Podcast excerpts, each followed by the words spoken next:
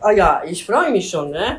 Ich freue mich, weil die letzte Zeit war wirklich schwierig. Die Kunden, die heute hier waren, waren es Stammkunden oder neue Kunden? Neue. Mhm. Aber ganz, ganz easy, ganz, ganz freundlich und die sind auch glücklich. Wir haben endlich offen. Gerade haben Sie Anna gehört, eine polnische Prostituierte, die hier im Frankfurter Bahnhofsviertel vergangene Woche ihren ersten Arbeitstag seit vielen Monaten Lockdown hatte. Von der Begegnung mit ihr erzählt mir gleich meine Kollegin Theresa Weiß, die hier schon bei mir im Studio sitzt. Sie hat letzte Woche zwölf Stunden in einem Bordell recherchiert. Denn was Sie vielleicht nicht mitbekommen haben, der Lockdown hat die Rotlichtszene hier im Land dramatisch verändert. Die Freudenhäuser waren zu, deswegen sind mehr Frauen auf dem illegalen Straßenstrich gelandet. Das heißt für sie zwar teilweise mehr Geld, aber auch weniger Kontrolle durch die Polizei und weniger Sicherheit. Auch in der Politik wurde in den vergangenen Monaten heftig über die Prostitution in Deutschland gestritten. Dabei wurde vor allem eine große Grundsatzfrage diskutiert. Brauchen wir in Deutschland ein Sexkaufverbot? Einen kleinen Schritt in diese Richtung ist der Bundestag kurz vor der Sommerpause vergangene Woche in einer Marathonsitzung relativ unbemerkt noch gegangen. Ob das den betroffenen Frauen hilft oder sogar eher schadet, das bespreche ich gleich mit Befürworterinnen und Gegnern der Gesetzesnovelle. Heute ist Donnerstag, der 1. Juli. Mein Name ist Marie Löwenstein. Herzlich willkommen beim FAZ-Podcast für Deutschland. Als erstes habe ich jetzt hier meine Kollegin Theresa Weiß aus der Rhein-Main-Redaktion bei mir im Studio sitzen. Theresa, du hast uns ja heute eine besondere Recherche mitgebracht. Vergangene Woche warst du zwölf Stunden in einem Bordell, das nach den Corona-Beschränkungen neu aufgemacht hat. Vielleicht als allererstes gefragt, wie waren denn diese zwölf Stunden für dich? Das ist ja gerade als Frau sehr ungewöhnlich, dass man da einen Einblick bekommt. Ja, das war auf jeden Fall besonders. Es war auch für mich das allererste Mal, dass ich bei laufendem Betrieb in einem Laufhaus war. Man muss sich das so vorstellen, dort sind eigentlich Frauen verboten, außer die, die dort arbeiten.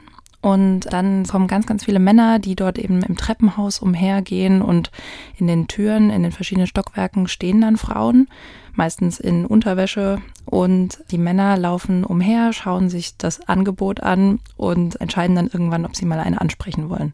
Und ich konnte halt dabei sein.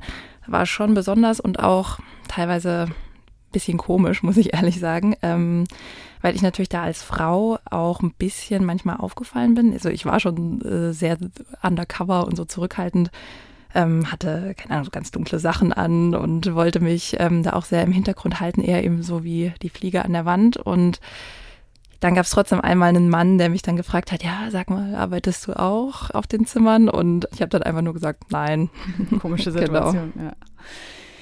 Das Frankfurter Bahnhofsviertel ist möglicherweise nicht allen Hörern jetzt so ein Begriff. Was ist das genau für ein Milieu? Vielleicht kannst du das mal beschreiben. Ja, wenn man durchs Frankfurter Bahnhofsviertel läuft, dann wird man Junkies sehen, die am Straßenrand sitzen und ziemlich verwahrlost wirken. Und man wird ganz viele Bordelle sehen, die mit blinkenden roten Herzen da werben. Und seit äh, die Pandemie ist, sieht man auch richtig viel Straßenprostitution. Das ist ja interessant, dass du das sagst, dass das vor Corona nicht so war. Ich bin tatsächlich erst im März hier nach Frankfurt gezogen, kenne das also gar nicht anders. Wie hat sich denn das Viertel durch Corona verändert oder auch die Prostitution in Frankfurt? Eigentlich ist das Bahnhofsviertel ein sogenanntes Sperrgebiet. Das heißt, es ist keine Straßenprostitution erlaubt. Und genau, normalerweise werden die Frauen dort ziemlich hart von der Polizei verfolgt, wenn sie sich trauen, sich an die Straße zu stellen. Allerdings während Corona haben da die Ordnungskräfte nicht so genau drauf geguckt. Man hat es so ein bisschen laufen lassen. Man sieht jetzt, die Straßenprostitution hat sich richtig stark etabliert im Bahnhofsviertel. Ja.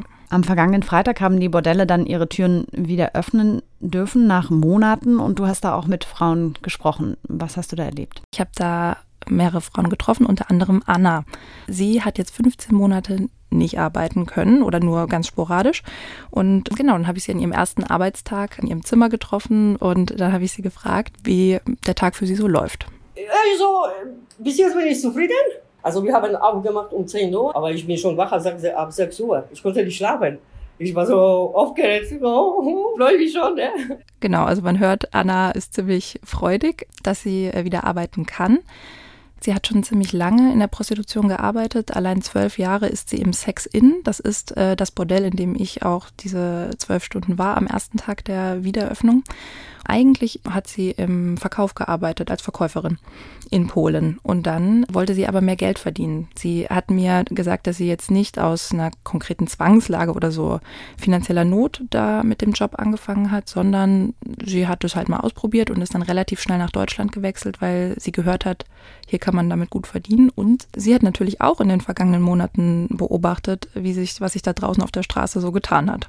Und sie glaubt auch, dass es teilweise so bleiben wird, denn da hat sie natürlich ein paar Kontakte in ihrem Bekanntenkreis und bekommt da einiges mit.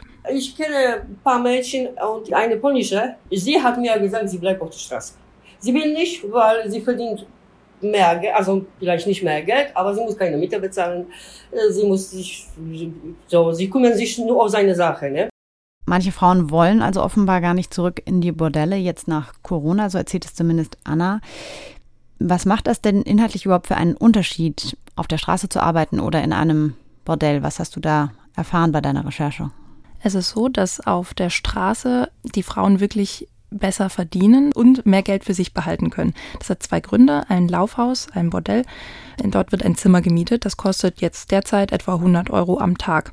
Diese 100 Euro müssen natürlich zuerst verdient werden. Auf der Straße, gerade jetzt, als alles geschlossen war, mm, war die Situation etwas anders. Die Freier haben wesentlich mehr Geld bezahlt weil das natürlich sich jetzt alles in der Illegalität abgespielt hat. Das heißt, es ging darum, dass möglichst schnell es zum Geschäftsabschluss kommt, dass man sich über den Preis einig wird. Und dann haben die Freier, so wurde es mir erzählt, auch häufig 70 Euro für Geschlechtsverkehr bezahlt. Mhm. Was zahlt man denn normalerweise? Mm, das äh, ist schon echt weniger. Also vor so drei, vier Jahren mm, habe ich ähm, in einem anderen Laufhaus äh, den Preis 20, 25 Euro für 20 Minuten gehört. So krass, ja. Ja, ja, die manche Frauen sagen auch, sie machen es nicht unter 50, aber häufig lassen sie sich dann doch irgendwann runterhandeln, weil man muss sich jetzt vorstellen, wir sind im legalen Laufhaus, es stehen viele Frauen an den offenen Türen, die Männer laufen immer wieder herum ähm, und fragen immer wieder, na wie viel? Und dann die kriegen die Frauen kriegen mit, dass sie auch andere Frauen mittlerweile gefragt haben und irgendwann denken sich halt viele, okay, ich mache es lieber für 30, als mhm. gar nichts zu verdienen, denn die haben ja immer den Druck im Nacken, ich muss meine Miete bezahlen, egal wie viele Kunden ich hatte. Genau. Und auf der Straße war es halt so, die Preise waren etwas höher. Also die Frauen haben mehr Geld wirklich verdient und hatten nicht die Laufhausmiete, sondern viele haben halt so einen Deal mit diesen Billighotels gemacht. Da kostet dann ein Zimmer ungefähr 60 Euro. Sie dürfen aber auch dort schlafen. Das ist im Bordell verboten wegen des Prostituierten-Schutzgesetzes. Und dann haben sie mit den Portiers von den Hotels teilweise ausgehandelt, so wurde es mir erzählt, dass sie pro Freier nochmal 10 Euro abgegeben haben. Und man sieht schon, wenn man jetzt 70 pro Geschlechtsverkehr bekommt und 60 plus 10 dann pro Freier zahlen muss, dann hat man aber trotzdem relativ schnell die Miete sozusagen drin. Es klingt jetzt erstmal so, als hätte es sehr viele Vorteile, auf der Straße zu arbeiten. Und deswegen habe ich Anna auch mal gefragt, ob sie sich das eigentlich auch vorstellen könnte. Ne, ne im Leben. Nein. Nein. Nicht wegen, ich habe Angst oder vielleicht ja auch ein bisschen, weil im Hotel, ich weiß nicht, was passiert mit mir. Ne? Ich weiß nicht, ob, ob diese, die Freiheit ist gut oder ist nicht gut, oder ist freundlich oder ist unfreundlich. Zweite Sache, im Hotel, niemand wechselt die Bettwäsche. Ja? Die kann bleiben im Zimmer den ganzen Tag. Aber wenn ich arbeite hier in, in Haus, im Laufhaus, ich habe genug Bettwäsche und wenn etwas stimmt nicht, stimmt nicht mit meiner Bettwäsche, dann kann ich wechseln. Ne? Ich kann waschen, desinfiziert und ja. Also Anna will nicht illegal im Hotel oder auf der Straße arbeiten. Genau, aber ich habe das Gefühl, damit ist ja auch eine Ausnahme. Und man muss auch sagen, Anna gehört jetzt zu den Prostituierten, die so ultra legal unterwegs sind. Also die macht schon sehr lange diesen Job, die hat alle ihre Papiere, die zahlt Steuern und hat deswegen auch kein Problem, zum Beispiel von Journalisten interviewt zu werden und ist da so ein bisschen offener. Du hast jetzt gerade gesagt, sie hat ihre Papiere zusammen. Wie ist sie denn auch finanziell über die Runden gekommen, während die Bordelle zu waren jetzt in der Corona-Krise. Hat sie Unterstützung bekommen? Sie hat Hartz IV gekriegt und ich habe sie auch einfach mal gefragt, wie es die letzten Monate für sie finanziell so war. Eine Katastrophe einfach. Okay, ich habe gearbeitet, auch mit meinen Stammkunden über, über ähm, WhatsApp-Kontakte. Das ist manchmal mal drei Kunden in der Woche. Und das ist gar nichts. Die, die können einfach nicht zum Hotel, die können nicht mich nach Hause einladen. Und hier ist viel besser, wie bequemer. Ne? Okay, also sie hat weniger verdient, fand die letzten Monate auf jeden Fall auch finanziell richtig hart, aber sie hat tatsächlich auch Staatshilfen bekommen. Wie war denn die wirtschaftliche Situation der Bordellbetreiber? Was sagen die denn jetzt zu dieser Veränderung, dass immer mehr Frauen auf der Straße stehen und nicht mehr in ihren Bordellen? Die sind alles andere als begeistert. Also die haben natürlich jetzt 15 Monate beobachtet, wie eh schon vor ihrer Nase ziemlich viel Geld verdient wird und sie nichts davon abkriegen. Und jetzt sehen sie, dass, obwohl sie wieder öffnen dürfen, die Frauen nicht in Scharen zurückkommen, sondern trotzdem noch auf der Straße gearbeitet wird. Und davon sind sie nicht besonders begeistert. Ich habe mit Nadine Maletzki, das ist die Betreiberin vom Sex Inn, gesprochen. Und sie hat mir erzählt, ähm, sie will, dass die Gesetze eingehalten werden und deswegen sollen die Frauen zurückkommen von der Straße. Das ist nun mal Sperrgebiet, das ist immer schon Sperrgebiet gewesen und keiner hat sich darum gekümmert in der Corona-Zeit. Natürlich wollte man den Frauen auch nicht so viel Stress machen, weil die mussten ja auch Geld verdienen. Aber ich glaube, jetzt, wo die Häuser wieder auf sind, wird es Zeit, dass dann das Sperrgebiet, die Sperrgebietsverordnung wieder eingehalten wird oder zumindest teilweise. Und dass man die Frauen wieder dazu bringt, also da arbeiten, wo sie legal zu arbeiten haben und nicht illegal, vor allen Dingen nicht in den Hotels. Maletzki fordert eigentlich, dass die Schutzmaßnahmen umgesetzt werden, die es bisher schon gibt. Und ja, ich denke, das tut sie jetzt nicht nur aus Nächstenliebe, sondern sie verdient natürlich auch daran, wenn bei ihr Frauen legal arbeiten und dementsprechend eben auch eine Zimmermiete zahlen. Ich bin eine der wenigen, die Betriebserlaubnis, also sogenannte Konzession, erhalten hat. Und diese Auflagen, die sind schon sehr hart. Und wenn das alles jetzt umsonst gewesen sein soll, also wenn man dann sieht, dass in Hotels, in Wohnungen und so, wenn da illegal der Prostitution nachgegangen werden darf, dann fragt man sich natürlich, warum Bordellbetreiber da so äh, gegängelt wurden. Vergangene Woche wurde im Bundestag ja auch eine Gesetzesänderung beschlossen zum Thema Prostitution. Du hast das die vergangenen Monate, glaube ich, auch recht genau verfolgt. Was wurde da diskutiert und jetzt letztendlich auch beschlossen? Die Diskussion äh, in den letzten Monaten, gerade als die Bordelle geschlossen waren, drehte sich viel darum, ob es jetzt ein Sexkaufverbot nach nordischem Vorbild geben soll. Also das nordische oder auch schwedische Modell baut darauf, dass Freier bestraft werden. Das heißt, jemand, der eine sexuelle Dienstleistung kauft, der macht sie strafbar, die Frau, die sie anbietet, nicht. So will man sozusagen die Frauen schützen oder dem Rechnung tragen, dass viele Frauen halt aus wirtschaftlichen Zwangslagen heraus diesen Job machen müssen aber die Freier eben bestrafen und somit den Sexkauf an sich eindämmen. Und die zweite Säule ist, dass es für die Frauen breit gefächerte Ausstiegsprogramme gibt. Also man sagt, man verbietet die Prostitution nicht, weil man möchte die Frauen nicht kriminalisieren und gleichzeitig versucht man sie aber trotzdem abzuschaffen, indem man die Freier kriminalisiert. Ist das die Idee? Genau, also das war jetzt so die große Debatte. Mm, aber in dem konkreten Gesetz, was jetzt beschlossen wurde, wurde zum einen darüber gesprochen, ob das Alter, das Mindestalter für Prostitution angehoben wird von 18 auf 21 Jahre. Das ist aber nicht durchgekommen. Und ähm, das zweite Thema ist, dass Freier jetzt bestraft werden, wenn sie wissentlich mit einer Zwangsprostituierten Sex haben. Was sagen denn die Bordellbetreiber oder auch die Prostituierten dazu, mit denen du gesprochen hast? Ja, also Nadine Maletzki, das ist die Betreiberin vom Sex Inn, die hat gesagt, sie empfindet jetzt dieses Gesetz weder als großen Durchbruch noch als Rückschlag, weil bei ihr im Haus arbeiten, ähm, sagt sie, ohnehin nur die Frauen, die halt legale Papiere haben und der Prostituiertenschutz gewährleistet ist. Sie sagt aber auch, ähm, für Frauen, die wirklich unter Zwang stehen, findet sie die freie Bestrafung natürlich gut. Sehr, sehr gut. Aber es muss natürlich auch erstmal bewiesen werden, dass der Mann das wusste, dass eine Frau äh, nicht freiwillig der Prostitution nachgeht. Das ist natürlich ein bisschen schwierig, hat aber für, für uns Betreiber äh, jetzt keine große Bedeutung. Die große Diskussion bei diesem ganzen Thema ist ja, gibt es tatsächlich Frauen, die diesen Job freiwillig oder vielleicht gerne oder zumindest selbstbestimmt machen? Oder sind das im Grunde immer Zwänge, die dahinter stehen? Da spreche ich ja gleich auch noch mit der Bundestagsabgeordneten Leni Breitmeier drüber. Was sagen deine Recherchen, deine Erfahrungen? Ich würde sagen, dass nur ein sehr geringer Teil der Frauen und keine, mit der ich jemals gesprochen habe, eine Zwangsprostituierte ist. Da muss man jetzt aber ziemlich abwägen. Hilfsorganisationen gehen davon aus, dass 60 bis 80 Prozent der Frauen aus wirtschaftlichen Notlagen heraus sich prostituieren. Also das ist Armutsprostitution. Viele kommen aus Rumänien oder Bulgarien, gehören dort auch zu Minderheiten wie Minderheit der Roma und sind da diskriminiert. Die haben keine guten Bildungschancen und finden dort äh, keine Jobs, mit denen sie zum Beispiel noch eine kranke Mutter, einen bettlerigen Vater oder kleine Kinder noch unterstützen können.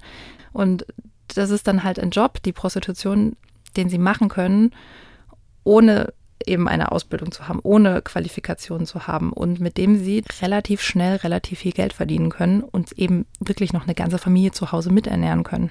Also du würdest sagen, es gibt irgendwie diejenigen, vielleicht wenige, die es auch tatsächlich gerne machen und ohne wirtschaftliche Zwänge. Dann gibt es einen ganz großen Mittelbau, sag ich mal, von Frauen, die das aus wirtschaftlichen Zwängen heraus machen. Und Zwangsprostitution hast du jetzt noch niemanden kennengelernt, gibt es aber natürlich auch. Ja, genau so ist es. Theresa, vielen Dank, dass du deine spannende Recherche mit uns geteilt hast. Sehr gerne. Über die Frage, ob Prostitution ein Beruf wie jeder andere ist oder eine in sich menschenfeindliche Branche, darüber gibt es in Deutschland heftige Diskussionen und die orientieren sich interessanterweise nicht unbedingt an den Parteigrenzen. Vergangenes Jahr haben 16 Bundestagsabgeordnete aus unterschiedlichen Fraktionen, darunter der ehemalige CDU-Gesundheitsminister Grühe und auch Karl Lauterbach von der SPD, ein Schreiben an die Ministerpräsidenten unterzeichnet, das ein sogenanntes Sexkaufverbot gefordert hat. Mit unterschrieben hat auch Leni Breimeyer von der SPD. Sie ist Begründerin des Stuttgarter Vereins Sisters für den Ausstieg aus der Prostitution und jetzt bei mir in der Leitung. Hallo. Schönen guten Tag. Sie sind an dem Thema schon lange dran. Wie hat sich die Prostitution in den vergangenen zehn Jahren verändert in Deutschland? Na, die Prostitution in Deutschland hat sich seit der Liberalisierung deutlich ausgebreitet. Wir hatten früher in Deutschland keine Großbordelle. Ähm, und äh, mit der Liberalisierung wurde eben gesagt, die Frauen sollen ihr Geld einklagen können, sie sollen sich sozial versichern, versichern können, sie sollen äh, entstigmatisiert werden, unabhängig sein von Zuhältern. Ich glaube, das hätte ich damals auch so vertreten. Es ist halt alles anders gekommen. Die Zuhälter sind immer noch da. Man hat dann nachgearbeitet mit dem Prostituierten-Schutzgesetz, das 2017 in Kraft trat. Aber der Blick des Gesetzgebers ist immer der, Ah, die, äh, die selbstbestimmte, freiwillige Prostituierte geht ihrer Tätigkeit nach.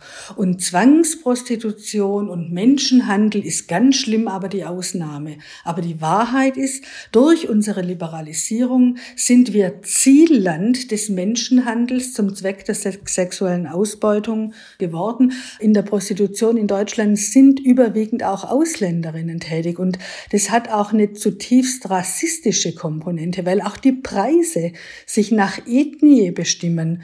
Und diese Liberalisierung hat diesen Markt eben erst möglich gemacht. Und andere Länder sind in eine andere Richtung gegangen, haben sich nicht für eine Liberalisierung entschieden, sondern äh, für das Verbot des Sexkaufs, nicht das Verbot der Prostitution. Was das nordische Modell ist, hat meine Kollegin Theresa Weiß gerade kurz schon beschrieben, hat zwei Komponenten. Zum einen wird Sexkauf verboten, also die Freier werden bestraft. Zum anderen gibt es staatliche Ausstiegsprogramme für Prostituierte, die das wollen. Kritiker dieses Modells sagen ja aber, die Prostitution wird dadurch nicht weniger, sondern nur weniger sichtbar und verlagert sich eher ins Dunkelfeld, wo man es dann nicht kontrollieren kann. Oder würden Sie sagen, mit dem nordischen Modell lösen sich dann alle Probleme, die wir derzeit haben, in Luft auf? Nein, nein, auf keinen Fall löst sich dann die Problematik in Luft auf, weil Männer ja immer noch Frauen zur Benutzung kaufen wollen. Und es gibt auch noch äh, in Schweden und in Frankreich und in Israel Prostitution, Länder, die zum Beispiel das nordische Modell eingeführt haben. Aber die Gesellschaft hat eine andere Haltung dazu. Und Frauen kaufen ist bad in Schweden. Und darum ist es auch so, dass sie deutlich weniger Prostitution haben als wir. Also im Verhältnis auch zur Bevölkerung, wenn man das runterrechnet, hat Schweden viel, viel, viel, viel, viel weniger. Kann man, kann man das denn wirklich messen oder sieht man das dann einfach nur nicht? Ja, es ist auch so, dass äh, immer behauptet wird, das ist impliziert ja auch Ihre Frage, ähm, geht es denn nicht in Untergrund? Und da sage ich Ihnen, hallo, in Deutschland haben wir äh, formal angemeldet 40.000 Frauen in der Prostitution, aber äh, Polizei und alle gehen davon aus, wir haben mehrere hunderttausend Frauen. Das heißt, der Untergrund in Deutschland ist ein riesiger, aber er findet vor unseren Augen statt. Da sage ich Ihnen eben, dieser deutsche Weg, diese, diese Liberalisierung, dieses hohe Lied der Selbstbestimmung, das ist der Humus für Zwangsprostitution und Menschenhandel. Sie haben ja jetzt vergangene Woche ein, eine Gesetzesänderung oder eine Gesetzesverschärfung beschlossen, bei der Freier bestraft werden sollen, die, ich sage mal, ignoriert haben, dass sie es möglicherweise mit einer Zwangsprostituierten zu tun haben. Was kann sich dadurch verbessern? Also ich glaube, dass dieses Gesetz richtig viel bringen kann. Und dass wir es jetzt geschafft haben, den Freier auch mit in den Blick zu nehmen und ihm zu sagen, hey, wenn du leichtfertig übersiehst, dass du es mit einem Menschenhandelsopfer, mit einer Zwangsprostituierten zu tun hast, dann bist du auch dran. Wenn man da ein auffälliges Eigentumstattoo sieht, wenn man sieht, die Frau spricht kein Wort Deutsch oder Englisch, wenn Zeichen von vorhergehender Gewalt einfach übersehen werden, dann kann ein Freier erkennen, er hat es mit einer Frau zu tun, die das hier nicht freiwillig macht. Und da kann er sich jetzt keinen schlanken Fuß mehr machen. Ich glaube, das sind mehrere Ebenen. Die erste Ebene ist, das ist eben auch wie beim nordischen Modell, der Freier wird ein Unrechtsbewusstsein künftig entwickeln, weil er weiß, dass die, die Frau, die ich gerade kaufen will, die ist besonders vulnerabel. Was ich hier mache, ist eine Straftat. Also das einfach im Kopf zu haben, wird dazu führen, dass die Freier äh, diese Straftaten nicht begehen wollen. Also bisher konnten sie ja mal sagen, ich nehme eine Dienstleistung in Anspruch. Und das andere ist, dass wir auch eine größere Chance haben, dass Freier eben auch bereit sind, auszusagen, auch vor Gericht auszusagen, wenn es darum geht, äh, den Menschenhändlern und Schleppern an Karren zu fahren, weil sie vielleicht ein kleineres Risiko dann haben, selber ins Gefängnis zu kommen. Mhm. Das klingt auf jeden Fall sinnvoll setzt natürlich aber trotzdem voraus, dass die Frauen sich dann auch melden und den Freier anzeigen oder irgendjemand diesen Freier anzeigt. Was muss denn da noch passieren, damit dieses Gesetz überhaupt zur Anwendung kommen kann? Also auf die Aussage äh, der Frauen setze ich nicht. Ich setze darauf, dass es klar ist, was, was du Freier hier machst und wen du hier benutzt und kaufst. Das ist auch in Deutschland ein Verbrechen. Drum lass es so. Also ich meine, äh, es ist in Deutschland auch verboten, verboten zu stehlen. Das ist trotzdem stehlen ein paar, aber die Mehrheit stiehlt eben nicht. Und insofern, es ist ein Verbrechen freier, merkt euch das. Und das andere ist, dass die Polizeiarbeit dadurch deutlich erleichtert wird und wir der Polizei weitere Instrumente in die Hand geben, um auch eigenständig zu ermitteln. Also mein, das Kleinste, auf was ich setze, ist die Anzeige der Frauen in der Prostitution. Also das ist, da mache ich mir wirklich keine Illusion. Frau Breimeyer, vielen Dank für Ihre Zeit. Danke Ihnen auch. Wir haben gerade von Leni Breimeyer von der SPD gehört. Sie befürwortet sehr stark ein Sexkaufverbot auch in Deutschland und vertritt eigentlich die Position, dass es hier in Deutschland keine Frau gibt, die diesen Job wirklich freiwillig macht. Das sehen viele andere Verbände anders, vor allem die Frage nach dem Sexkaufverbot, weil es da auch Nachteile gibt. Ich bin jetzt verbunden mit Johanna Thier, Fachreferentin für Antigewaltarbeit bei der Diakonie Deutschland. Hallo, Frau Thier. Hallo, Frau Löwenstein.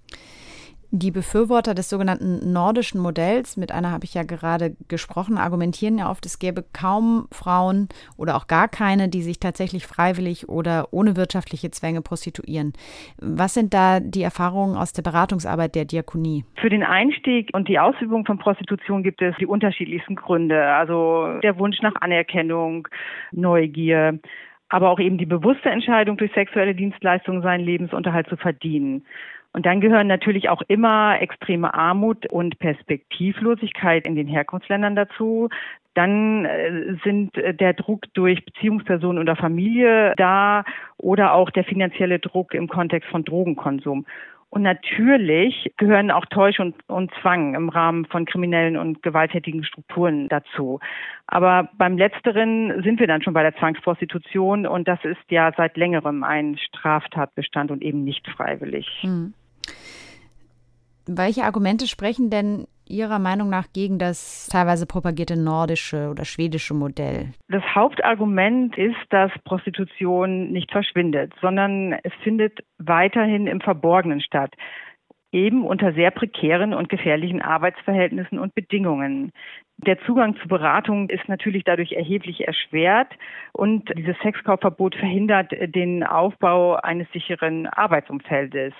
Und man muss immer auch mitbedenken, dass also Prostitution wird ja nicht äh, verboten, aber aus Kohärenzgründen gibt es natürlich weitere Verbote, zum Beispiel das Verbot von Zimmervermietungen oder die Vermittlung äh, von sexuellen Dienstleistungen. Jetzt findet ja alles in einem relativ, ich sag mal, geschützten Rahmen statt. Also die Bordelle, die Laufhäuser müssen ja Auflagen erfüllen durch das Prostituiertenschutzgesetz und das schützt die Frauen natürlich auch in gewisser Weise. Und dieser Schutzraum, der ist dann nicht mehr gegeben. Also wir halten das für eine sehr bedenkliche Entwicklung. Welche Erfahrungen gibt es denn da aus Schweden und anderen Ländern, die ein Sexkaufverbot bereits eingeführt haben? Ich bin immer ganz vorsichtig mit Antworten, weil die Ergebnisse immer sehr unterschiedlich bewertet werden. Also Prostitution ist nicht mehr sichtbar. Das heißt aber nicht, dass die Nachfrage gesunken ist, sondern es findet quasi eine Standortverlagerung zum Beispiel ins Digitale statt und man kann, es ist schlecht auffindbar. Und dann hat man dieselben Effekte ja quasi wie bei der Corona-Pandemie, dass alles im Verborgenen stattfinden muss. Ein Argument, was jetzt auch gerade von Frau Breimeyer angeführt wurde, war, dass man mit so einem Sexkaufverbot im Grunde auch eine gesellschaftliche Aussage trifft, nämlich dass man Menschen, die Sex kaufen, gesellschaftlich verurteilt, dass die dann Angst haben müssen, bestraft zu werden und dass dadurch dann auch das Interesse nachlässt. Also ich halte das nicht für sinnvoll und auch nicht für zielführend. Wir haben umgekehrt die Erfahrung gemacht, dass durch freie Sensibilisierung Betroffene von Menschenhandel, also dass durchaus auch Hinweise von Freiern gegeben hat, um Betroffene von Menschenhandel zu entdecken, halt eher umgekehrt. Genau. Jetzt gab es ja vergangene Woche eine Neuerung, auch die vom Bundestag beschlossen wurde, dass Freier, die, ich sage mal, leichtfertig missachten, dass es sich um eine Zwangsprostituierte handeln könnte, mit der sie Geschlechtsverkehr haben, dass die bestraft werden können. Was halten Sie von dieser Gesetzesneuerung? Die einzige Änderung durch dieses Gesetz ist eine Strafverschärfung. Das heißt, die Strafbarkeit soll auf die Begehungsform der Leichtfertigkeit ausgedehnt werden. Und da stellt sich natürlich die Frage, inwieweit man die Voraussetzungen für diese Strafverschärfung letztendlich äh, nachweist. Damit steht man ja quasi vor dem gleichen Problem wie vorher. Also der Nachweis der Tatbestandsvoraussetzung muss erst einmal gelingen. Wir, ja, wir sind gespannt, wie das Gesetz umgesetzt wird.